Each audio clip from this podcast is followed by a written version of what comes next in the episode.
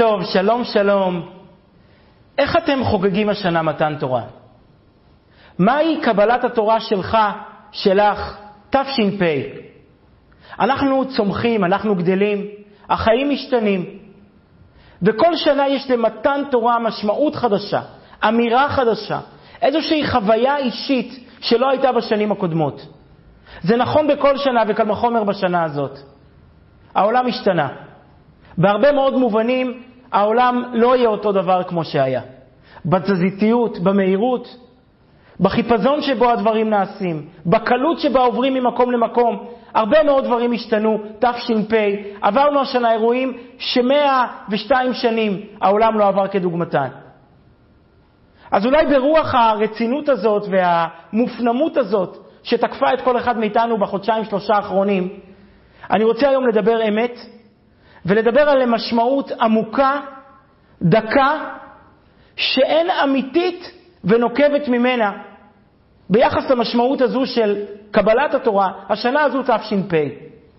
אני רוצה לדבר על יעדים חדשים, על חציית גבולות, על פרשנות חדשה למתן תורה שלא דיברנו עליה אף פעם, אף פעם לא היה אומץ, והאמת היא שגם לא היה בנו את הרצינות לחשוב בצורה כל כך נוקבת על החיים ולגעת בדברים עצמם. מהי מתן, מהו מתן תורה, מהי קבלת התורה לכל אחד ואחת מאיתנו כל שנה, בטח השנה הזו תש"פ. לפני uh, כמה שנים, זה, זה נדמה כאילו זה היה לפני אלפיים שנה, כאילו זה היה בדורות קודמים, בעולם אחר, ביקום מקביל, באטמוספירה אחרת, הוזמנתי להרצות בנופש יוקרתי מאוד בשוויץ.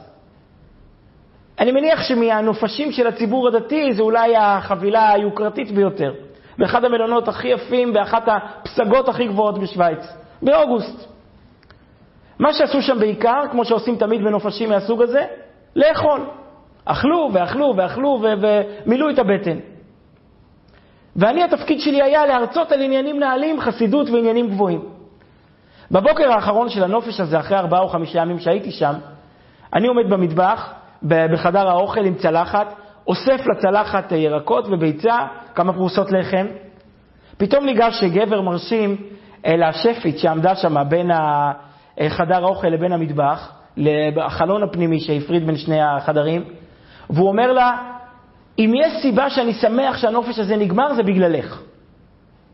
היא שפית קינוחים. הביאו אותה מארץ במיוחד עם כל ההוצאות וכל המחירים וכל העניינים לשבוע ימים, כי היא מכינה קינוחים מושקעים, פרלינים ופטיפורים וכל מיני כאלה לאחרי הארוחה. אם יש סיבה שאני שמח שזה נגמר בגללך, כי אני כל יום מעלה קילו במשקל מהקינוחים שלך. אז אני שמח שזה כבר נגמר היום, די לעלות כל כך הרבה קילויים.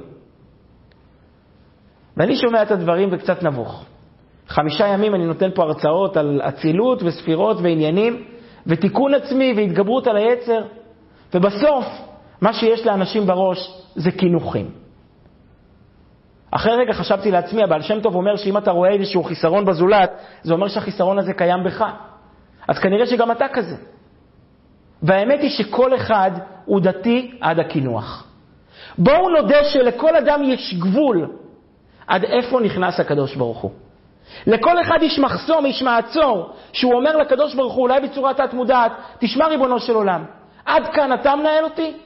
אבל תשאיר לי את החדרון הקטן שלי, את הכינוחון שאני אוהב, שאותו אני מנהל, שבו אני עושה את מה שאני רוצה. אצל אחד זה תאווה כזאת, אצל אחד זה תאווה אחרת, אצל אחד זה כסף, אצל אחד זה תאוות האכילה, אצל השלישי זה התאווה להיראות טוב, אצל הרביעי זה תאוות גרועות יותר, אצל החמישי זה, אני לא יודע, כל אחד זה החדרון הקטן הזה הפרטי שלו, ששם הקדוש ברוך הוא נגמר, ושם האני שלי מתחיל, הנוחות שלי והאיכות חיים שלי, והדרך שבה אני תופס את החיים לעיקר, ועל זה אני לא אוותר לעולם. מספרים על הרשלה, סליחה, מספרים על הרב, שפעם ביום כיפור בצהריים הוא חוזר הביתה. לפני מלכה, בין מוסף למלכה הוא תופס שלף שטונדה, הוא תופס איזו מנוחה קצרה, לפני שיתחילו את החלק האחרון של היום הסוחט הזה, המנחה והנעילה. אז הוא מתקרב הביתה אחרי שהוא עזב את הבית בשש בבוקר, ופתאום הוא רואה לחרדתו אדם שמשתלשל מהחלון בקומה השנייה ובורח. גנב, גנב, הרב פורץ בצעקות, גנבו לי הביתה, תפסו אותו. רצו אנשים, תפסו אותו, זה יוס עליה, גנב של העיירה. שקיבו אותו לארץ, בדקו לו בכיסים, ראו שהכיסים מלאים בכל התכשיטים העיקריים ש... שהרב קנה לרבנית כל השנים. הרב מסתכל עליו מאוחזב ואומר לו, יוסלה, יום כיפור היום. רבי עונה יוסלה, יום כיפור בראש, אבל שמחת תורה אצלי בכיס. לכל אחד יש את המחסום הזה בין הראש לבין הכיסים, לבין החלקים האחרים באישיות, שעד לשם הקדוש ברוך הוא מגיע. עד ולא עד בכלל, זה המחסום, זה המעצור, בפני השכינה, בפני התורה שירדה מלמעלה. ומה שאנחנו רוצים לשאול היום, איך בכלל אפשר לחצות גבולות? איך אפשר לכבוש יעדים חדשים ולהביא את הקדוש ברוך הוא למקומות שהוא עדיין לא נמצא בהם? אמרנו, לא כל שנה אנחנו במוד לטפל בעצמנו. שנה אחרי שנה אנחנו עסוקים בריצה, אנחנו עסוקים באינטנסיביות, אבל יצר הקדוש ברוך הוא העתה. יצר הקדוש ברוך הוא איזו הזדמנות לרטרוספקטיבה, לחשיבה פנימית, לחשיבה שאנחנו לא רגילים בה. אז אולי זו הזדמנות באמת לדבר על משהו אמיתי. איך כובשים יעדים חדשים ומביאים את הקדוש ברוך הוא למקומות שהוא עדיין לא נמצא בהם? ואנחנו נראה היום שזה מתן תורה. הקדוש ברוך הוא יורד למטה. הקדוש ברוך הוא יורד על ההר. הקול האלוקי ניסה בחלל העולם כדי לקיים דיאלוג עם המציאות. כדי לקיים דיאלוג עם הדומם, עם הצומח, עם החי, עם האדם, עם הגוף, עם החומר, עם האגו, עם הכעסים, עם הריקנות, עם העצבות, עם החיים עצמם. הקדוש ברוך הוא יורד למטה ומביט לנו בעיניים ואומר, אנוכי השם אלוקיך. אתה ואת, אתה ואני, על כל מה שאנחנו, אנוכי השם אלוקיך. אני רוצה להגיע לכל פינה בך. אני רוצה שתרתום ותקדש ותיתן לי כל חלק מהאישיות שלך. להבין את הסוד הגדול הזה של מתן תורה, את הפריצת גבולות של מתן תורה, את חציית היעוד, ה, ה, ה, ה, היעדים של מתן תורה. אני רוצה לשאול היום שלוש שאלות. אינני זוכר מתי דיברנו עליהן בשנים קודמות, בטח לא שאלנו את שלושתם יחד. אחת או שתיים מהם אף פעם לא שאלנו. כל אחת מרתקת, כל אחת מעניינת, ואנחנו דרכם נבנה את התפיסה העמוקה, את המבט הפנימי, את המבט המהפכני, על האירוע המהפכני הזה של מתן תורה. השאלה הראשונה תהיה, בשביל מה היו צריכים את זה? כל העסק הזה היה מיותר. בשביל מה הקדוש ברוך הוא התריח את עצמו? לחולל נס שלא היה כדוגמתו, ולדבר כאן בעולם. הרי הכל היה ידוע מראש. כל מה שהוא אמר, כולם ידעו את זה קודם. לא, לא, לא לעשות עבודה זרה, כבר אברהם אבינו נלחם בבעלי לאביו. לשמור שבת זה כבר במראה נאמר. לא תגנוב, כבר יצחק לימד את עשיו לא לגזול. לא היה שום חידוש במה שהוא אמר. אז שמה היו צריכים את כל העסק הזה של מתן תורה? את הקולות והלפידים והרעמים. מה הייתה המטרה הפשוטה ביותר במתן תורה? בשביל מה הקדוש ברוך הוא עזב את השמיים וירד לעולם הזה? השאלה השנייה, מדרש משונה מאוד. המדרש אומר, הנס שהיה במתן תורה, או אחד הניסים הכי חשובים שהיו שם, קול גדול ולא יסף, שלא היה הד אחרי הקול האלוקי. כשהקדוש ברוך הוא דיבר אנוכי השם אלוקיך, והקול האלוקי התגלגל במרחבי המדבר, לא חזר אקו, לא חזר הד, לא היה אנוכי אחי אחי אחי, לא היה הד אחרי הקול האלוקי. זה נשמע לא שייך בכלל. מה, מה בדיקת סאונד הזה? מה, מה הרעיון הזה? והשאלה השלישית ואולי התמוהה ביותר, הדרך שבה אנחנו חוגגים מתן תורה. איך הגיעה הפרה למתן תורה? איך זה שהחג הנעלה, הנשגב, הרוחני ביותר בשנה, נחגג עם בלינצ'ס? מה זה מתן תורה ההלכתי? מה זה המתן תורה הפשוט, הדקדקני, האמיתי ביותר? פשטידות. אשתי היקרה כבר ביקשה ממני היום. לנסוע לכפר חב"ד, להביא לה חוברת מתכונים חדשה, כדי לעשות משהו שעוד לא עשינו בשנים הקודמות. זה מתן תורה. זה לא מנהג נשים צדקניות, זאת ההלכה. הדרך לחגוג, הדרך של ההלכה הקרה, היבשה והקפדנית, לחגוג את האירוע שבו קיבלנו תורה משמיים, אתה בחרתנו מכל העמים, היא בלינצ'ס ופשטידות. והשאלה השלישית שנשאל היום, לאן זה הולך? איך אירוע כל כך גבוה הפך להיות כל כך נמוך, והכל יופיע לאותו מקום? הקדוש ברוך הוא ירד לעולם הזה כדי לדבר עם העולם הזה.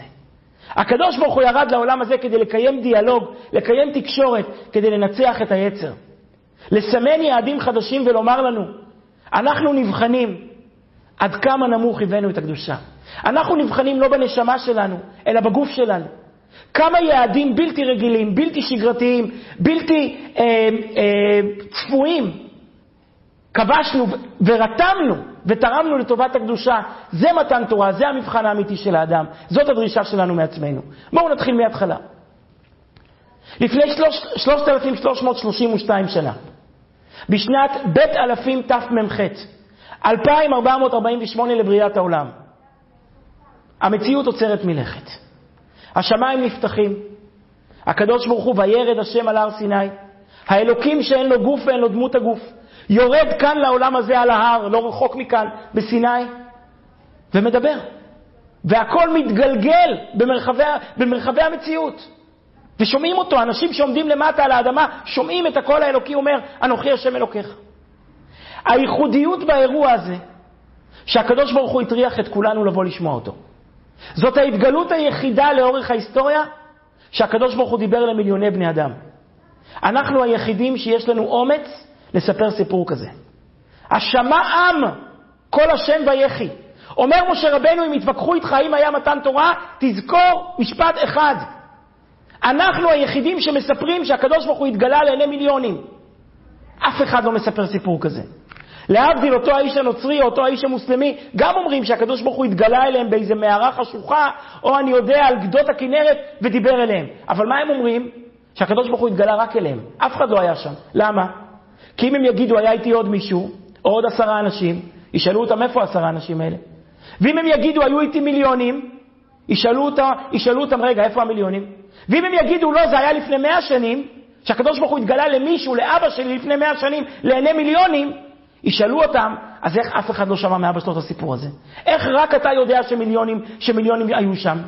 לכן כל אחד לאורך ההיסטוריה שסיפר שהייתה לו התגלות, תמיד אומר שרק הוא היה שם. עכשיו אתה צריך לדעת אם להאמין לו, לא להאמין לו.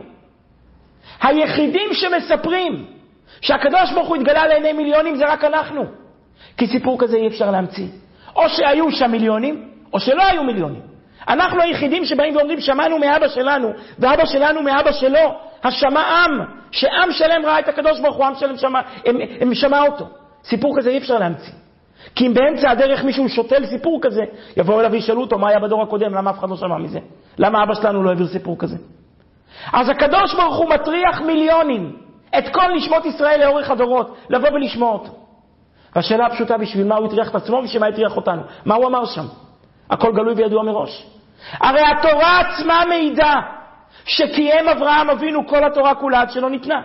זה כתוב באותה תורה שמספרת על הר סיני, אותה תורה חומש קודם, מאות שנים קודם, מספרת שהקדוש, שאברהם אבינו הכיר את המצוות. זה לא יסוד. הקדוש ברוך הוא גילה לו אותם, ואברהם אבינו קיים, לא רק ידע אותם, אלא קיים אותם בפועל. אז בשביל מה הקדוש ברוך הוא הטריח את עצמו לרדת על ההר? בראשית כ"ו פרשת תולדות, עקב, אומר הקדוש ברוך הוא, למה אני אוהב את אברהם אבינו? עקב אשר שמע אברהם בקולי וישמור משמרתי, מצוותיי, חוקותיי ותורותיי.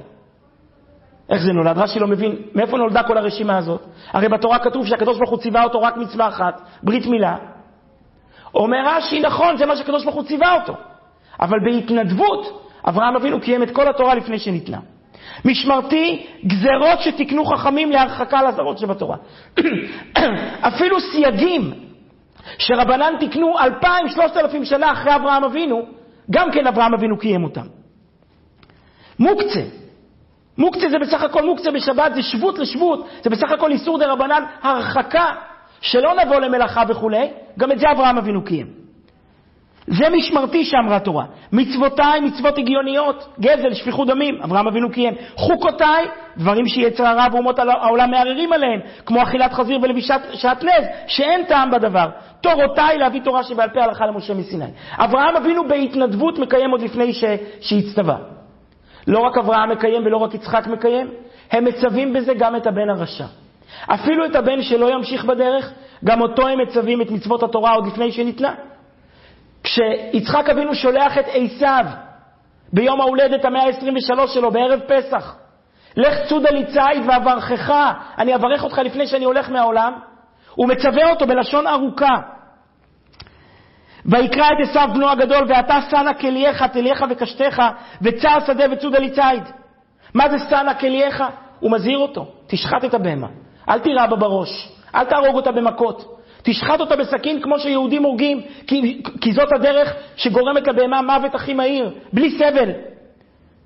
וצודה לי ולא מן הגזל. אז אפילו את הבן הרשע שלא ימשיך בדרך, בבית האבות חייבים להקפיד בכל דיני התורה עוד לפני שניתנה. התורה שותלת את זה בצורה מאוד יפה, גם בתוך סיפור. כשאברהם אבינו מארח את המלאכים, שלושה ימים אחרי הברית, פתאום באים שלושה ערבים, הוא לא יודע שהם מלאכים, הוא חושב שהם בני אדם. הוא ממהר לפתוח שולחן, ואברהם אבינו מידת החסד, אין מארח כמותו. הוא נותן גם חלב וגם בשר. והתורה מדייקת לומר, ויקח חמאה וחלב ובן הבקר. לוקח חלב ואחר כך בשר, והוא עומד עליהם תחת העץ. צורת האירוח הזו תמוהה. א', למה אתה מתחיל עם חלב? הרי בשר יותר מובחר, אז תן להם את המנה העיקרית. למה אתה מתחיל עם חלבי קודם? ב', והוא עומד עליהם תחת העץ. מה אתה עומד להם על הראש? איזה אורח יכול לאכול אם המארח עומד לו על הראש? מה הכוונה פה? מובא בבן איש חי, התורה מדייקת, שאברהם אבינו הקפיד אפילו לאורחים הערבים שלו, לא לבנים שלו. הקפיד לתת להם חלב ואחר כך בשר. למה? כי אם ייתן קודם בשר, לא יוכל אחר כך לתת חלב, כי צריכים לחכות שש שעות. הבשר לוקח לו זמן עד שהוא מתעכל, הוא נתקע בין השיניים. צריכים לחכות שש שעות. אז אברהם אבינו מקפיד לתת קודם חלב, שהחלב מתעכל מהר ולא צריכים להמתין כל כך הרבה, כל קהילה כמנהגה, מכינוח ורחיצה עד שעה שלמה, כל קהילה כמנהגה, ולכן נותן קודם חלב, אחר כך בשר. יתרה מכך, והוא עומד עליהם, עומד לפטפט איתם, על הממשלה החדשה, על ביבי, על גנץ, כדי לראות שהם לא מערבבים בין החלב לבשר. אז זה אפילו עם אורחים ערבים. כל שכן שבינם לבין עצמם, בתוך המשפחה, שמרו את התורה לפרטיה, לדקדוקיה, עוד לפני שניתנה. כותב הבן איש חי דרושים, הרי הבשר הוא מאכל חשוב בהרבה, שם בפרשת וירא. ומדוע הקדימה כתוב את החמה? אלא אם יאכלו בשר תחילה, ימתינו זמן רב עד החלב, ולכן הקדים להקדיש את החמה והחלב, וירחצו ויקלחו ידיהם ויאכלו הבשר. והכתוב מוסיף, הוא עומד עליהם, שכן אברהם היה שומר עליהם, שלא יערבבו בין החלב והבשר. אז האבות מקפידים על התורה לפני שניתנה. ככה עם הילד הרשע, ככה עם האורחים. אז בשביל מה הקדוש ברוך הוא יורד לכאן? הרי הכל היה ידוע מראש. בואו נעשה חשבון מתוך עשרת הדיברות, כמה אנחנו יודעים במפורש שהם קיימו קודם. שתי הדיברות הראשונות, אנוכי ולא יהיה לך, לא, לא יהיה לך אלוקים, ששמענו מפי הגבורה. זה היה חידוש? כבר אברהם אבינו הרי הסתכסך עם אבא שלו, ברח מהבית, כי אבא היה עובד אלילים. ארבע מאות שנה לפני מתן תורה. הדיברות הבאות, שבת. שבת כתוב במפורש, הוא ציווה אותם במראה, שהם חנו במראה עוד לפני מתן תורה. כיבוד הורים, כיבוד הורים זה חידוש. הרי יעקב אבינו נענש שהוא לא כיבד את ההורים ועזב את הארץ. לא תגנוב, זה, לא תנאף, זה חידוש. יוסף הצדיק נזהר מאשת פוטיפר. יושב בכלא שלוש עשרה שנים כי נזהר מאשת פוטיפר. כי הייתה אשת איש. לא תגנוב, זה חידוש. ראינו שעשיו מצווה לא תגזול. אז מה כל הדרמה? מה כל הנס? מה פתיחת השמיים? הקדוש ברוך הוא יורד לעולם הזה בשביל מה? מזמין אותנו לשיעור שבו חוזרים על מה שנאמר בשיעור הקודם. זאת השאלה הראשונה. מה בכלל הייתה המטרה במתן תורה? עכשיו אני יודע, כולם רוצים, כולם רוצים לומר לי, מה זאת אומרת? גדול המצווה ועושה יותר ממי שאינו מצווה ועושה. קודם היה התנדבות, עכשיו יצא חוק, יצא תקנה. מי שיעבור על מצוות התורה יענש, יקבל גיהנום. מצד שני, מי שיעשה יקבל שכר, גן עדן. נו בסדר, זה נכון, זה כתוב בהרבה ספרים. אבל אני שואל אתכם, בשביל לצוות, צריכים את כל הדרמה הגדולה? את הקולות ואת הלפידים ואת ההר השם ואת הנס הזה. שהאלוקות האינסופית תדבר פה בעולם הזה בצורה גשמית, שהאוזניים ישמעו.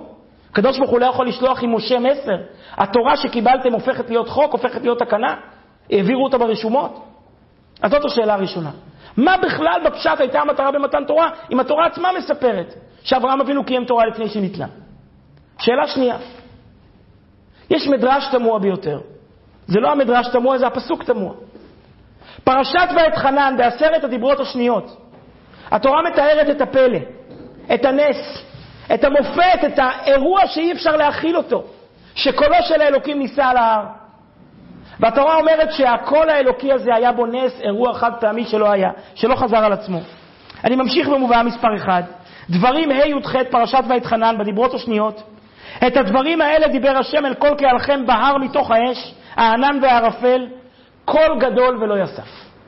אומר משה רבנו, הקול האלוקי היה קול מיוחד במינו, קול גדול ולא יסף. מה מתכוון? מילים סתומות. כשיש מילים סתומות, אז המדרש מביא כמה פירושים. מביא שלושה פירושים. שני הפירושים הראשונים מיוחדים במינם. כל גדול ולא יסף, הפירוש הוא כל גדול שלא נגמר. לא יסף הכוונה היא שלא נגמר אף פעם. פירוש ראשון אומר, מה זה קול גדול? שהקול האלוקי שנשמע בעשרת הדיברות זה היה קול שהתרגם לשבעים לשון. אמנם הקדוש ברוך הוא אמר קול אחד, אבל כל אחד ששמע את זה, שמע את זה בשפה שלו. היה מערכת תרגום אוטומטית, סימולטנית, כל אחד בשפה שלו. זה קול שהתרגם לשבעים לשון. פירוש שני, הקול האלוקי בעשרת הדיברות כלל בתוכו את כל מה שהנביאים יאמרו בכל הדורות. כל מה ששמעו נביאים בכל הדורות, הכל היה פענוח, פיתוח מאותו קול. ניסויים עצומים. בסך הכל מילים ספורות, בסך הכל שש מאות ועשרים אותיות, וזה כולל את כל מה שישמעו נביאים בכל הדורות, עד ביאת המשיח. ואז מביא המדרש פירוש שלישי. ודווקא את זה הוא אומר בשם רבנן, זאת אומרת בשם חכמים רבים. אז יחיד ורבים הלכה כרבים, זאת אומרת שזה הפירוש העיקרי. שמות רבה, סוף פרק כ"ח. רבי יוחנן אמר, כל אחד נחלק לשבעה קולות, והם נחלקים לשבעים לשון. רבי שמעון בן לקיש אומר, כל גדול ממנו, כל גדול ממנו יתנבאו כל הנביאים. רבנן אומרים, פירוש חדש לגמרי. מה זה קול גדול ולא יסף? כי פשוטו, קול שלא יתווסף עליו קול אחר. קול גדול ולא יסף, קול שלא הוסיפו עליו קול אחר. למה? זה היה קול בלי בת קול.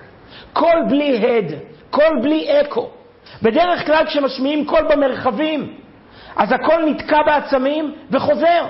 אתה מדבר, אתה אומר אנוכי, הקול חוזר אחריך. חי, חי, חי, חי. אתם יודעים שפעם יצא גבר ל... ליער, בצעק, ריבונו של עולם, אני לא מסתדר איתה, מה אני אביא לה? חזר אחריו הכל, וילה, וילה, וילה. לקול האלוקי, קול גדול ולא יסף, לא היה תוספת אחרי הקול הזה, לקול הזה לא היה בת קול. ודווקא זה נאמר בשם חכמים רבים, ואתה תופס את הראש ושואל את עצמך, מה הנס פה? א', בשביל מה היו צריכים את כל האירוע הזה של מתן תורה? ב', בשביל מה צריכים נס כזה? שלכל האלוקי לא יהיה בת קול, ואם תהיה לו בת קול, אם יהיה עד, מה משמעות העניין? והשאלה השלישית והמעניינת מכולם, איך הגיעה הפרה למתן תורה? רבותיי וגבירותיי, או יותר מדויק גבירותיי ורבותיי, בעניין הזה כמובן. החג היחיד בשנה שחובה לאכול בו, אני עוד לא מדבר על החלבי, אני מדבר עכשיו על הבשרי, חובה לאכול בו בשר ויין, החג היחיד בשנה זה חג השבועות. בכל חג, לפי דעת רבי אליעזר לפחות, אם אדם רוצה לשבת וללמוד תורה כל החג, וזה ושמחת בחגיך שלו, יכול לקיים ושמחת בחגיך. כך דעת רבי אליעזר בן אורקנוס. החג היחיד, אומרת הגמרא, הכל מודים בעצרת דבעין הנמי לכם, כולם מודים בחג השבועות שצריך להיות לכם, שהגוף חייב ליהנות. חג השבועות זה החג היחיד שבו אסור להישאר בבית המדרש. אחרי שלמדת כל הלילה, צריך לקום בבוקר, להתפלל וללכת הביתה לאכול טוב. ואתה תופס את הראש ושואל את עצמך, איך הגיעה הפרה למתן תורה? איך החג היחיד שמצווה לאכול בו? זה החג היחיד שבו התעלינו מעל הגוף וקיבלנו תורה, קיבלנו את דבר השם. בואו נרחיב בעניין הזה. הגמרא מביאה סתירה ביחס לכל החגים, איך הדרך הנכונה לקיים אותם. מצד אחד נאמר עצרת תהיה לכם. מצד שני נאמר עצרת להשם אלוקיך. אז מה עושים? האם עצרת מצוותה תהיה לכם שהגוף ייהנה? או שעצרת להשם אלוקיך, להפך, שתשכח מהגוף ותתמסר לקדוש ברוך הוא, כמו ביום כיפור, תתעלה מעל הצרכים של הגוף. אומר רבי יהושע, חצי חצי, חלקהו חציו לאכילה, חציו לכם. רבי יהושע, כמו שרואים במקומות אחרים, דעת בית הלל, מציאותי, מבין את הציבור, מדבר אל העם, אומר חצי חצי. צריך להיות גם תפילה, גם תורה וגם אכילה, גם הגוף ייהנה, גם הנשמה תהיה. בא רבי אליעזר בן אורקנוס, ואומר תלוי במי מדובר. אנשים קטנים כמונו, עצרת תהיה לכם.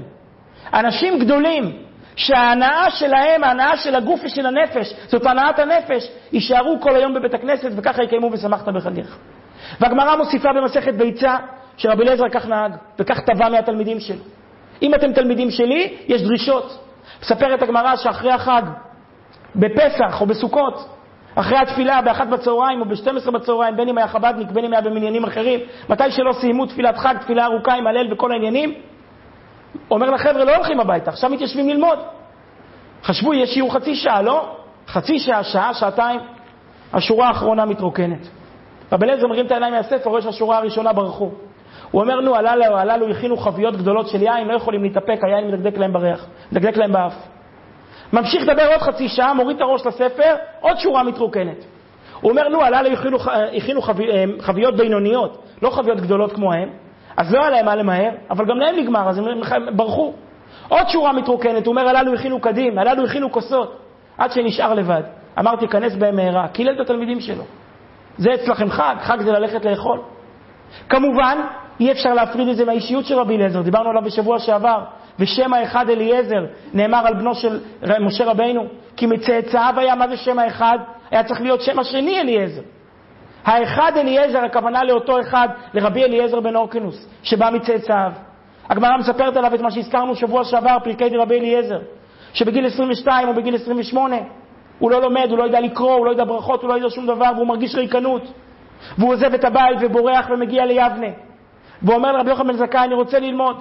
אומר לו רבן יוחנן, שב תלמד, מסדר לו חברותה. אחרי כמה ימים רבן יוחנן עובר לידו, מרגיש ריח, לא נעים ממנו. ריח של רעב. הוא מבין שהאליעזר הזה לא יורד לחדר אוכל. יושב ולומד מבוקר עד ערב להספיק, להספיק, להספיק. נשק אותו על ראשו ואמר לו, כשם שעלה ריח פיך לפניי, כך התפשטו דברי תורתך בכל העולם כולו. רבי אליעזר הוא גדול השדכנים, הוא גדול השקדנים, הוא גדול המתמידים. אגב, בככה מסבירים המפרשים, דיברנו על זה פעם בארוחה, אגב, בשיעור לשבועות לפני כמה שנים, דיברנו על תנורו של הכנאי. אנחנו זוכרים את המחלוקת הגדולה בין רבי אליעזר לרבי יהושע על תנורו של הכנאי. ורבי, והרוב הם כמו רבי יהושע וההלכה צריכה להיות כמותו. עומד רבי אליעזר ואומר, הרוב איתכם, הקדוש ברוך הוא איתי. השכינה, הבת כל האלוקית איתי, והוא מתחיל לחולל ניסים. הוא אומר, רמת המים תוכיח. הוא אומר, סליחה, החרוב יוכיח, ועץ החרוב שבחוץ נוטה. הוא אומר, רמת המים תוכיח, והמים מפסיקים לזרום. הוא אומר, כותלי בית המדרש יוכיחו, וכותלי בית המדרש נוטים ליפול. מערכת שלמה של ניסים. אומרים מפרשים, מה המשמעות של הניסים האלה? הכל בא להעיד על הגדלות, על הפער הרוחני העצום בינו לבין כל החכמים. הכמות הייתה אצלם, האיכות היה אצלו. החרוב יוכיח, פירושו חרוב זה מאכל עניים. הוא אומר, החרוב יוכיח שאני היחיד שאכלתי ממנו. כשאתם הלכתם לחדר אוכל לאכול דגים ובשר, אני אכלתי חרובים, מילאתי את הבטן והמשכתי ללמוד. כותלי בית המדרש יוכיחו שאני היחיד שנשארתי פה לכבות את האור, שאף פעם לא עזבתי את המקום. אז רבי אליעזר סובר שהדרך לחגוג חג ושמחת בחגיך היא עצרת להשם אלוקיכם. שב תלמד מהבוקר עד הערב. הנשמה כל כך תהנה שגם הגוף יסבע. ואז מסיימת הגמרא בפסחים סמכת עם משפט מדהים. זה בכל החגים חוץ מבחג השבועות. הכל מודים בעצרת דבעינה נמי לכם. אפילו רבי אליעזר שכותלי בית המדרש נטו לומר שהוא מעולם לא עזב אותם. אפילו רבי אליעזר ש-שלוש מאות שישים וארבעה ימים בשנה אכל חרובים. יום אחד בשנה היה סוגר את הספרים, הולך הביתה, לאכול בשר ויין וחלבי. למה? להראות שנוח הוא מקובל יום שניתנה התורה. להראות שהוא שמח שהתקבלה התורה. איך מתי אדם אוכל? כשהוא שמח, כשהוא עצוב, אין לו תיאבון. אם אתה אוכל, זאת אומרת, אתה במצב רוח, זאת אומרת שאתה שמח שניתנה התורה. ואתה תופס את הראש ואתה אומר, מה? רבי אליעזר בחג הסוכות נשאר בבית, בבית המדרש ללמוד. בפסח נשאר בבית המדרש ללמוד. בפורים וחנוכה נשאר בבית המדרש ללמוד. במתן תורה, החג שבו אנחנו אמורים לקבל תורה, הוא סגר את הספרים, והלך לאכול בשר בקר, והלך לאכול בלינצ'ס. מה משמעות העניין? נחדד את השאלה, זה כל כך קשה. החגים האחרים הרי נתקנו לזכר הצלת הגוף. פסח, יצאנו מחירות לשיע... משעבוד לחירות. סוכות, ענני הכבוד הגנו עלינו. פורים, יצאנו ממוות לחיים. אז לכאורה הייתי מבין שצריכים לאכול שם. הגוף ניצל, תאכל תשמח את הגוף. לא, רבי אליעזר נשאר בבית המדרש. אבל בחג שכל כולו רוח, לכאורה, כל כולו רוח, כל כולו שמיעת כל השם. במקום ללכת להר סיני, הוא הולך למטבח לאכול סטייק, לאכול בשר בקר, לאכול בלינצ'ס ופשטידות ולזניות. איך אפשר להבין את העניין הזה? אז אני מסכם את שלושת השאלות שלנו. מה בכלל היה הצורך שיפתחו השמיים? ב', מה פתאום לא היה הד אחרי הקול האלוקי? וג', איך ייתכן שאת מתן תורה חוגגים במטבח במקום לחגוג בבית המדרש? נקרא את השאלה הזו של הרבי. הדבר תמוה, שואל הרבי בליקוטי שיחות ח"ג עמוד עשרים ושבע. מועדי פסח וסוכות הם לזכר חסדים גשמיים, החירות משעבוד מצרים ונס ענני הכבוד שהגנו עליהם מפני השמש, ובכל זאת ניתן לחגוג אותם באמצעות תענית. ואילו חג השבועות, המציין כולו חסד רוחני של מתן תורה, קשור דווקא עם אכילה ושתייה. אגב, הרבי מעריך שם בשיחה, יש עוד הלכה מופלאה, שדווקא בחג הסוכות, סליחה, דווקא בחג השבועות, בחג השבועות אסור להתענות תענית חלום. אדם שקם בבוקר בשבת, קם בבוקר בחג הסוכות, ביום טוב ראשון של סוכות, יום טוב ראשון של פסח, קם בחמש בבוקר מבועת, חלם חלום נורא שהולכת לקרות צרה נוראה. מבועל מאוד, יודע שזה קטרוג, מרגיש שהוא לא יכול היום להתרכז בתפילה, לא יכול לשמוח, לא יכול לאכול שום דבר, זה מאיים עליו. מותר לו להתענות תענית חלום אפילו בשבת. למה? כי זה העונג שלו, בלי זה לא יהיה לו עונג, זה ירגיע אותו.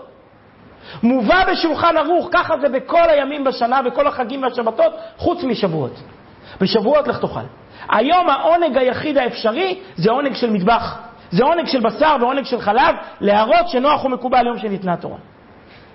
ואתה שואל את עצמך, איך מההר הגבוה הזה של הר סיני נפלנו למדמנה הנמוכה הזאת של החלב והבשר? מה הולך כאן? זה אומנם לא נושא השיעור שלנו, אבל בכל אופן שהדברים יהיו שלמים, אז אני ממש בקצרה רק יעיר לגבי אכילת מאכלי החלב. אמרנו שחג השבועות הכל מודים דיבאינן לכם, צריך ללכת הביתה לאכול. בואו נקרא את הגמרא, פסחים סמכת, רבי אליעזר אומר, אין לו לאדם ביום טוב אלא או אוכל ושותה או יושב ושונה. תלוי באיזה רמה מדובר, אומר רבי אליעזר בן הורקנוס, אנשים נמוכים יאכלו, אנשים גבוהים ילמדו. רבי יהושע אומר לו, תהיה מעשי, תהיה מציאותי, חלקהו חציו לאכילה ושתייה וחציו לבית המדרש. אמר רבי יוחנן, בשניהם יקרא אחד הרשו. כתוב אחד אומר עצרת השם אלוקיך, כתוב אחד אומר עצרת תהיה לכם. רבי אליעזר סבר, או כולו להשם או כולו לכם, תלוי באיזה רמה מדובר. רבי יהושע סבר, חלקהו חציו להשם וחציו לכם. אמר רבי אלעזר, הכל מודים בעצרת בחג השבועות דבעין נמי לכם, שהגוף צריך ליהנות. גם רבי אלעזר בן הורקנוס, גדול החכמים והשקדנים, מודה. מהי טעמה? יום שניתנה בו תורה הוא. להראות, אומר רש"י, שנוח ומקובל יום זה לישראל שניתנה בו תורה. ואנחנו שואלים מה משמעות העניין. אני רק אעיר שהשאלה הזאת קשה הרבה יותר בגלל העיסוק בחלבי. לא רק שצריך לאכול בשר ויין, כולם יודעים שהחלבי אסור לו שיבוא על חשבון הבשר. שמחת בחגיך זה קודם כל בשר ויין. אמנם מוסיפים סעודה נוספת לפני הבשר, אוכלים גם חלב. למה אוכלים חלב? אני אומר את זה בקצרה שוב, רק כדי לחדד עד כמה כל העיסוק הזה באוכל נראה כל כך זר, כל כך מנותק ממהותו של מתן תורה. הטעם הפשוט למה אוכלים חלב, הכי פשוט, קודם כל, טוב, קשה לומר הכי פשוט כי יש הרבה מאוד טעמים. טעם אחד אומר, כי חלב אין בו פסולת, ולכן הוא משל התורה. חלב זה, לא יודע אם היחיד או אחד המשקאות היחידים, שבכולו יש צורך, כולו נותן תועלת. כל משקה, השמן, אז זורקים את הקליפה. יין, זורקים את השמרים. יש בו תופעות לוואי, יש בו פסולת, יש בו חלקים מיותרים. זה מזכיר לנו שהעולם הזה הוא לא מקום מושלם. החלב, עושים שימוש בהכל. בחלב עצמו, בחלב עצמו, בשומן, גבינה, מכל החלקים שלו מוציאים משהו. וזה משל התורה. התורה זה החוכמה היחידה בעולם שאין בה תופעות לוואי, שהיא עושה רק טוב. זה תרופה פרוביוטיקה שרק מוסיפה לך. עוד, עוד לא נברא אדם שלמד תורה והפסיד משהו, והפך להיות פחות נחמד לאשתו, פחות נחמד לילדים שלו, יותר אגואיסט, יותר תאוותן, יותר קמצן, אין דבר כזה. כל חוכמה אחרת שתלמד יכולה לגרום נזק. היא מפתחת אותך מבחינה אינטלקטואלית, אבל מבחינה אישיותית יכולה לגרום נזק. אתה הופך להיות יותר אגואיסט, יותר מכונס בעצמך, יותר מרוכז בעצמך. יוסיף ידע, יוסיף מחוב. אתה הופך להיות דאגן יותר, מבולבל יותר, ספקן יותר. החוכמה היחידה שרק נותנת שמחה, ורק נותנת ביטחון, ורק נותנת לך הרגשה שאתה עומד על קרקע מוצקה, זה התורה. אז בפשטות, למה אוכלים חלב? למה הם, הם אוכלים חלבי? כי החלבי מזכיר את התורה.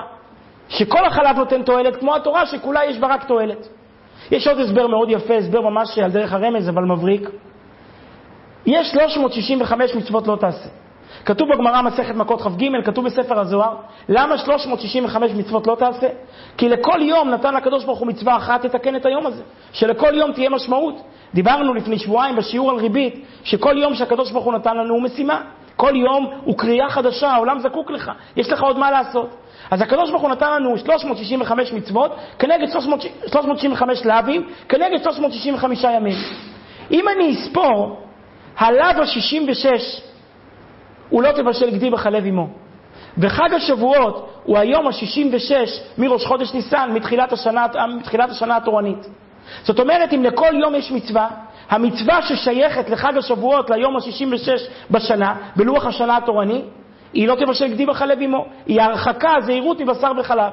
יש לזה רמז בתורה עצמה, כי בתורה כתוב, ראשית ביקורי התמתך תביא בית השם אלוקיך, לא תבשל גדי בחלב אמו. ראשית ביקורי התמתך בחג הביקורים, איך אתה חוגג את חג הביקורים? לא תבשל גדי בחלב אמו, הפרדה בין חלב לבשר. אז אנחנו אוכלים קודם חלב, מפסיקים, מקנחים, מחכים חצי שעה, שעה, כל קהילה כמנהגה, ועוברים לבשר, כי זה המצווה ששייכת ליום הזה, זה התיקון ששייך ליום הזה. יש עוד טעם, וזה אולי הטעם העיקרי מבחינה הלכתית, שאומר, וזה טעם שכתוב במשנה ברורה, שאומר שזה זכר לדרך שבה עם ישראל חגג את מתן תורה.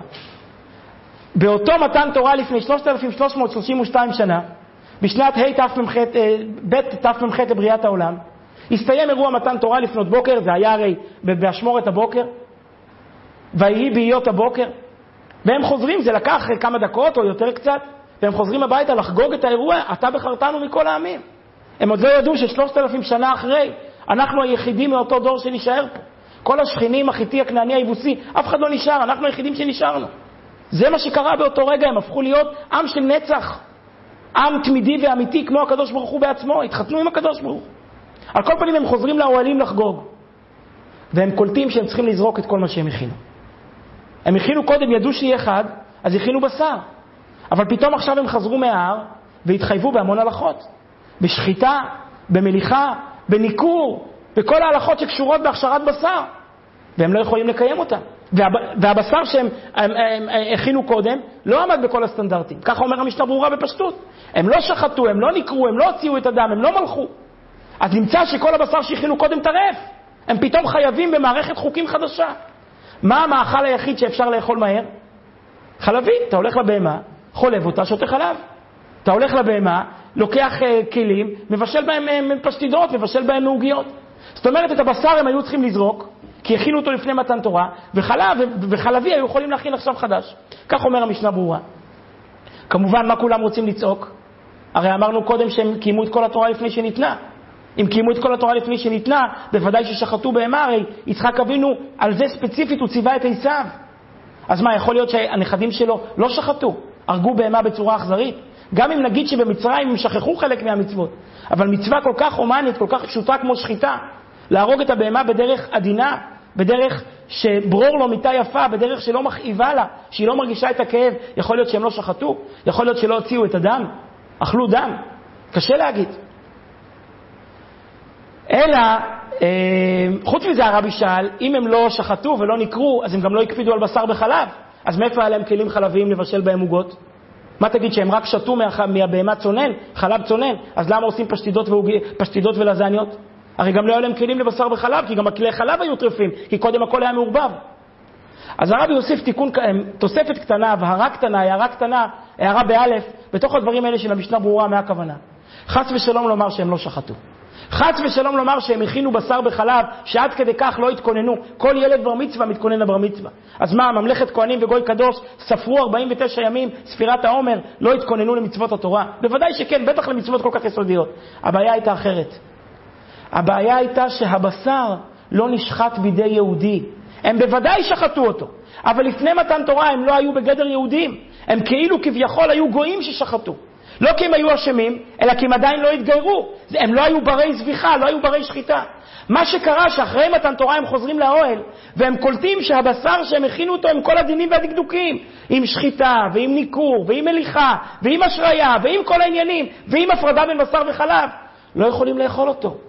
כי השוחט ששחט קודם לא היה בגדר יהודי, כי רק במתן תורה עצמו היה הגיור, כפה עליהם הר כגיגית, זה היה הגיור. זה הכניס אותם בעול מצוות, זה הייתה הקבלת עול מצוות. זה לא הייתה הבעיה של ידע, אלא בעיה של מסוגלות, הייתה בעיה של הגדרה. ולכן חלב לא יכלו, בשר לא יכלו לאכול. מה יכולים לאכול? חלב. כי גם הפרידו גם קודם בין בשר לחלב. אז הלכו לבהמה, חלבו אותה. מי החלב, מי הגבינה, יכינו עכשיו מתמים, ולכן אנחנו אוכלים מתמים. אז זאת הערה בעניין האכילת חלב בחג השבועות, ואיך שלא יהיה, את כל זה אנחנו סוגרים ושואלים, אבל איך זה הגיע, ריבונו של עולם, למתן תורה? וירד השם על ההר, ציפור לא צייץ ושור לא גאה, העולם כולו שותק לקבל את הקול האלוקי. ואנחנו הולכים הביתה לאכול הזניות. מה קרה לנו? איך נפלנו כך? מוכרחים לומר שמתן תורה זה משהו אחר. מוכרחים לומר שהקדוש ברוך הוא במתן תורה בא לכבוש יעדים חדשים. הקדוש ברוך הוא לא דיבר אל הנשמות, הוא דיבר אל הגופים, הוא דיבר אל המציאות. וזה הנושא שלנו. קראתי סיפור, מי שמספר אותו טוען שהסיפור אמיתי, שהוא מכיר את בעלת המעשה. בארצות הברית, בניו יורק, יש דיאטנית אחת. אישה שמדריכה אנשים איך לעשות דיאטות. מאוד מאוד מצליחה. פעם נכנסת אליה לקליניקה אישה, כמו, שלא נדע מצרות, כמו שלוש נשים, מאה ושמונים קילו. בסכנת חיים. בקושי מתיישבת על הכורסה ואומרת לה, תשמעי, החיים שלי לא חיים, אני נראית אישה זקנה, אבל אני בסך הכל בת שלושים. הרופאים נותנים לי שנים ספורים, ספורות לחיות, תוציא אותי מזה. תלמדי אותי איך לסגור את הפה, אני לא רוצה ניתוחים, תגידי לי בדרך הטבע איך לסגור את הפה, תני לי דיאטת רצח, אני אעמוד בה. הדיאטנית מסתכלת עליה, מקרה כזה היא עוד לא פגשה. היא אומרת לה, את אוכלת הרבה או שאת סתם המטאבוליזם שלך, אה, מבנה גוף רחב? לא, היא אומרת, אני אוכלת, אני לא מפסיקה לאכול, לא סוגרת את הפה. מה אני אעשה איתך? אין לי דיאטות בשבילך. אין לך, את לא אדם ששולט, את לא יכולה בגיל כזה להשתנות. זה עבודה לכל החיים, עד היום האחרון שלך. היא אומרת, תצילי אותי, אני אעשה כל מה שתבקשי, אני מוכרחה לחיות. אומרת לה, דיאטנית, תשמעי, אני אתן לך תפריט, תפריט קשה, שתורידי את המשקל, אבל יש בינינו תנאי. כשאת מרגישה שזה תוקף אותך, כשאת רוצה לגשת לפריג'ידר ולהתנפל על קופסת גלידה משפחתית, יש איזה מגש סטייקים בחתונה או כל המשפחה יוצאת למסעדה, את מרימה עליי טלפון לפני שאת uh, חוטאת, לפני שאת uh, מתפרקת. בסדר, סיכמו. היא התחילה שנתיים, הורידה שמונים קילו. חוללה נס. ירדה ל-מאה קילו, ברוך השם, מלאה, אבל זה כבר סביר. ערב חג השבועות. אצלם בקהילה, באותה קהילה איפה שהיא גרה, היה מנהג יפה שבחג השבועות בבוקר, כל הקהילה מתכנסת בבית הכנסת, לאכול יחד ארוחה חלבית, סעודה חלבית, מנהג יפה. באותה שנה מגיע התור שלה לערוך את השולחן.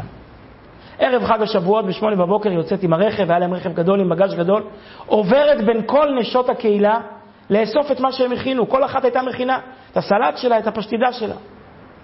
היא נוסעת ברכב ומעמיסה מאחורה, עוד צלחת ועוד צלחת ועוד גלידה ועוד פשטידה ועוד עוגת דובדבנים ועוד עוגת קצפת ועוד עוגת גבינה ועוד עוגת קומות. והיא מתחילה, הראש שלה מתחיל להסתובב, היא מפסיקה לראות, היא מרגישה שהיא פשוט הולכת להתנפל על הכל. אבל היא זוכרת, יש לה סיכום עם הדיאטנית, את לא מתפרקת לפני שאת מרימה טלפון. היא מרימה אליה טלפון, אומרת, את לא מבינה מה שהולך לי פה מאחורה, אני... לידי יש עוגה כזאת קרמשנית, אני עוד רגע עושה ממנה גל של עצמות. אומרת לה הדיאטנית, את זוכרת מה סיכמנו, את לא מעיזה, תעצרי לי עד חנות ירקות, תקני כמה עלי חס, עלים ירוקים, תמלא את הפה. היא אומרת, את לא מבינה בתוך מה אני נמצא, את לא מבינה במה אני מוקפת. איך עלי חס, יגבור על עוגת דובדבנים? את לא מבינה מה שקורה פה. נתק את הטלפון, עוד רגע היא מברכת, ופשוט את כל המגש שהיא מכניסה לפה. ואז עולה לרעיון. היא יוצרת עם הרכב ליד המכולת. היא ניגשת למקרר של הבשרים, מוציאה חבילה נקניק, חבילה פסטרמה, פותחת את החבילה, מברכת שהכל, דוחפת לפה חצי פרוסה, וזהו. עוגת הגבינה איבדה את כוחה. זה מה שעשתה התורה. זה הכוח של התורה, הכוח היחיד שיכול לנצח את היצר. זה החוק הזה שקבע הקדוש ברוך הוא. שום כוח, שום איום, שום רופא, שום בדיקת דם נוראה לא יכולה לנצח עוגת גבינה. לא יכולה לנצח גלידת תותים בשמנת. הכוח היחיד זה הקול שירד בהר סיני ואמר, לא תבשל גדי בחלב אמו. הסיפור של מתן תורה הוא סיפור פשוט. המדרש אומר את זה בצורה כל כך יפה, כולנו למדנו את זה בגן. בואו נקרא מובאה מספר שלוש, מה קרה במתן תורה? שאלנו בשביל מה השם ירד על ההר, הרי הכל ידוע מראש, את כל עשרת הדיברות כבר קיימו מאתיים שנה קודם, אז בשביל מה כל הפירוטכניקה? בשביל מה כל הטרחה הגדולה? אמר רבי אבאו בשם רבי יוחנן, כשנתן הקדוש ברוך הוא את התורה, ציפור לא צבח, עוף לא פרח, שור לא גאה, אופנים לא עפו, שרפים לא אמרו קדוש קדוש, הים לא הזדעזע, הבריות לא דיברו, אלא העולם שותק ומחריש ויצא הכל, אנוכי השם אלוקיך.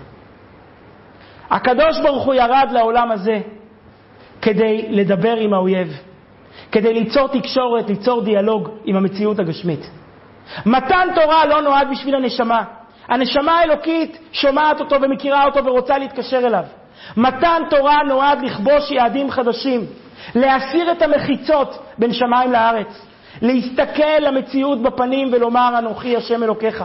הקדוש ברוך הוא במתן תורה מסתכל על המציאות כולה ומדבר אליה, אל הדומם, אל הצומח, אל החי, אל המדבר, אל העצבות, אל הקרירות, אל הכפירה, אל היובש, אל העני, אל הנהנתנות, אל התאוותנות. הקדוש ברוך הוא מביט בעיניים לכל כוח בעולם ואומר אנוכי השם אלוקיך, אני בראתי אותך, אני יצרתי אותך, אתה שלי. אז תרתום את עצמך, אתה יכול להשתנות, אתה יכול להתרומם, אתה יכול לרתום את עצמך לקדושה.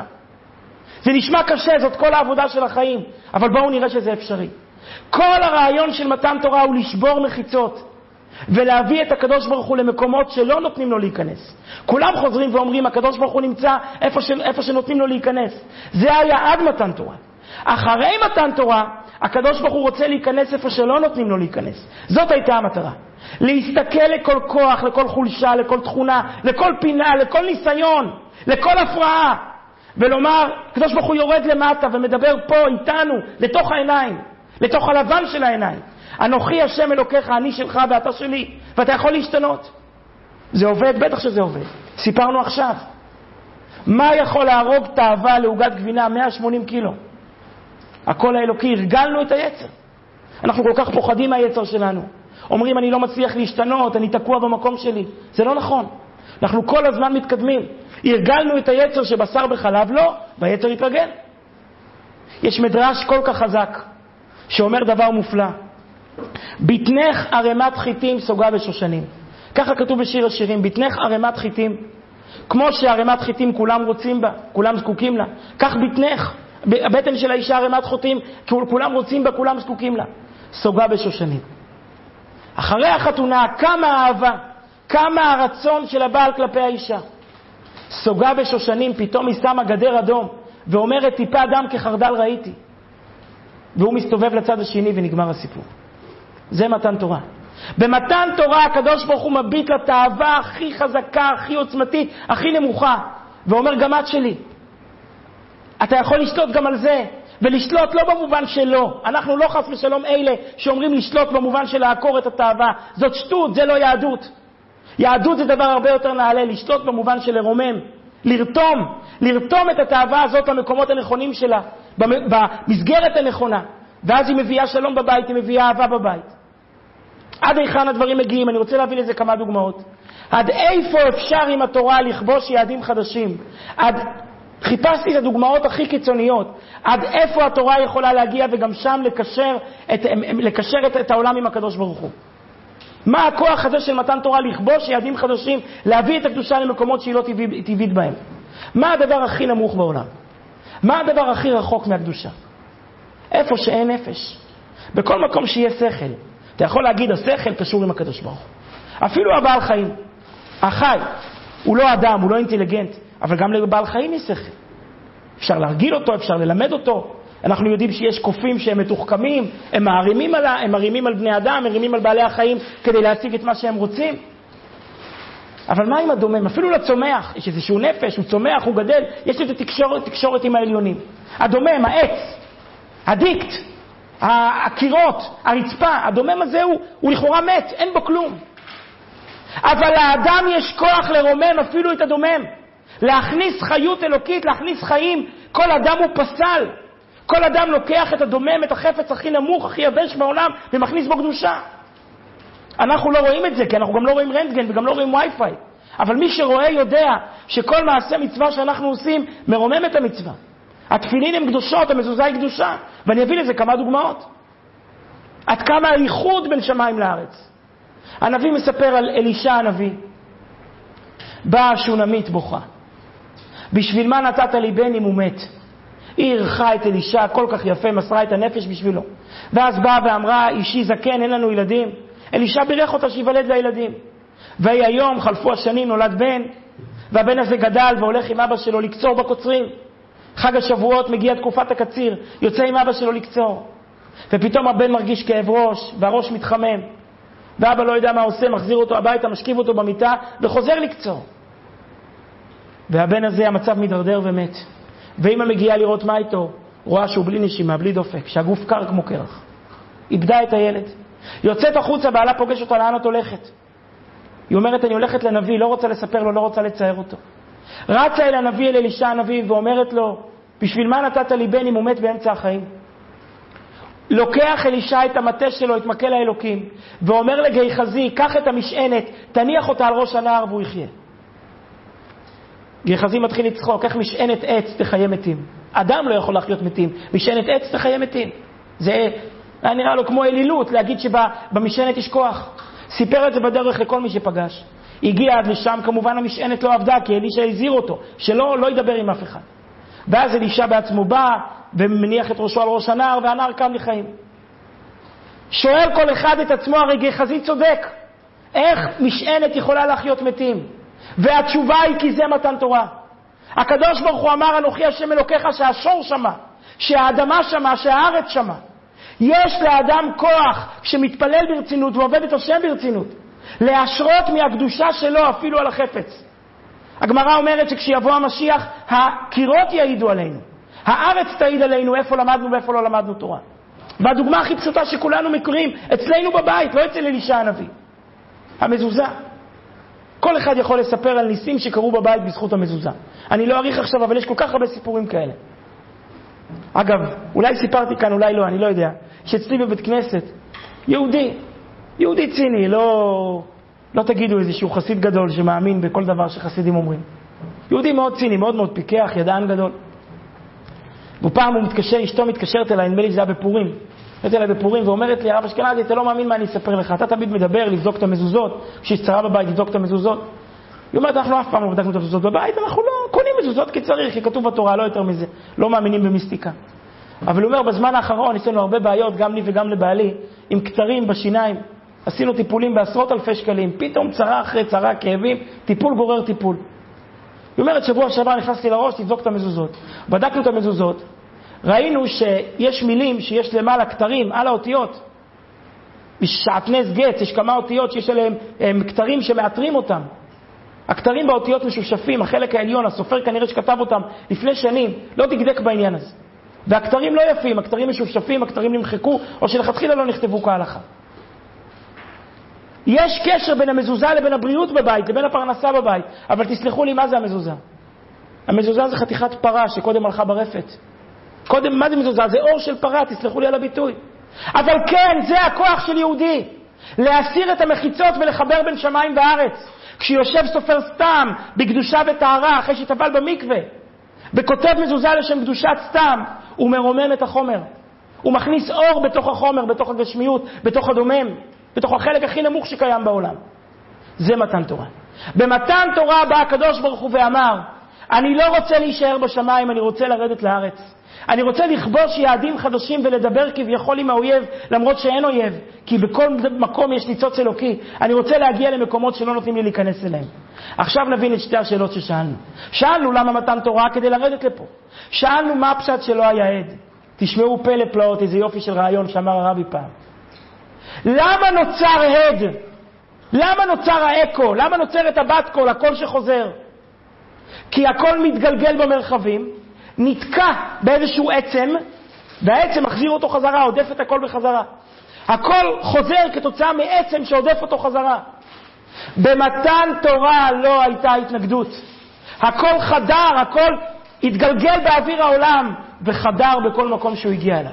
לא הייתה התנגדות. במתן תורה נוצרה התשתית, נוצר המצע לעשות דירה בתחתונים, להפוך את כל פינה בעולם לדירה לקדוש ברוך הוא, להפוך כל התנגדות, כל אויבות לאהבה, אפילו את הדומם, אפילו את המקום הכי מת כביכול, להכניס בו, להשרות בו ניצוץ אלוקי. ועכשיו נבין את השאלה האחרונה, וזה הדבר היפה מכל. שאלנו איך הגיעה הפרה למתן תורה. מה פתאום במתן תורה אתה סוגר את הספרים והולך הביתה? רבותיי, כי זה מתן תורה. כי במתן תורה זה מה שהקדוש ברוך הוא עשה. סגר את הספרים והלך הביתה. סגר את הספרים, ירד מגן עדן, עזב את הנשמות הגבוהות וירד לעולם הזה לדבר כאן. כי הסיפור של מתן תורה הוא, תנו לי מקומות חדשים. תביאו אותי למקומות הכי קשים. תסירו את המחיצות אל אותם מקומות שאתם שומרים לעצמכם ואותם תרתמו לקדושה. תקשרו את הפינות הכי אפלות, הכי נסתרות, הכי אישיות והכי אינטימיות. אותם תרתמו לקדושה וזה אפשרי. אותה אישה עשתה את זה עם נקניק, אותה אישה ניצחה מאה ושמונים קילו. כל אחד מאיתנו יכול לנצח את התאוות שלו. בחג השבועות אנחנו הולכים לאכול, כי זה מה שקרה בחג השבועות. הקדוש ברוך הוא מבקש את הגוף, הוא לא מבקש את הנשמה. את הנשמה היה לו גם לפני מתן תורה. יהודים אהבות שקיימו מצוות. את הגוף לא היה לו, החומר לא השתנה. במתן תורה אנחנו אומרים, מה זה מתן תורה? לסגור את הספרים, ללכת הביתה, לאכול, וכשאוכלים, הגוף נכנס לעניין. כשאתה יושב בבית, בבית, בבית, בבית מדרש ולומד, מי לומד? הנשמה. מה הגוף עושה? מסתכל על השעון שזה כבר ייגמר. אתה צריך לספר לו סיפורים ובדיחות כדי להחזיר אותו מרוכז. שלא יחפש את הטלפון, להסתכל כדורגל. אבל כשאוכלים, אפילו הבטן יודעת, ותורתך בתוך מאי, הבטן יודעת ששבועות זה טוב. הבטן יודעת שתורה זה טוב. אז כל השנה היא תספור את הימים, שיבוא עוד פעם חג השבועות ויהיו לזניות, ויהיו פשטידות. כל הרעיון של מתן תורה זה להביא את הקדוש ברוך הוא למקומות שהוא לא נמצא בהם.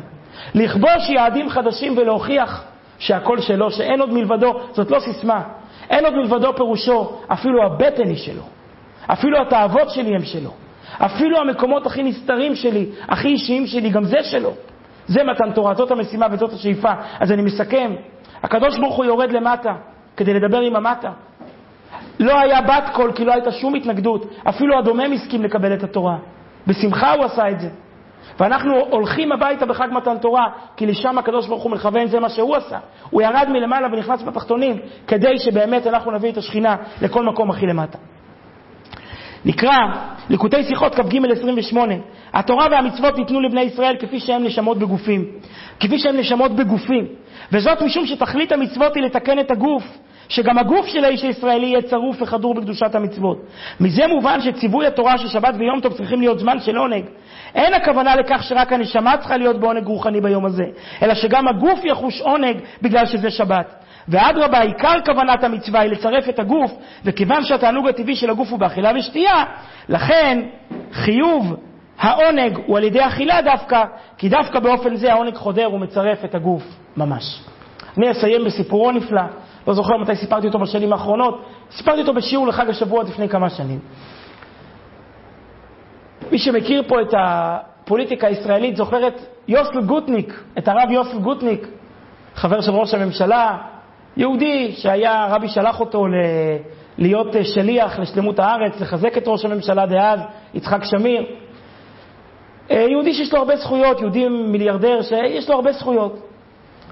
יש לו אה, בן דוד שקוראים לו מורדכי גוטניק. והבן דוד הזה, אחרי החתונה, שאל את הרבי מלובביץ' מה תכליתו בחיים, מה יהודו בחיים, והרבי אמר, אתה צריך ללמוד דיינות. אתה נועדת להיות דיין, לחזור לאוסטרליה, איפה שהמשפחה באה, ושם להיות דיין, אין שם מספיק דיינים, אין בתי דין חזקים, צריכים אותך שם. נו, באוסטרליה אין מי שלמד אותו דיינות, אז הוא נשאר בניו יורק.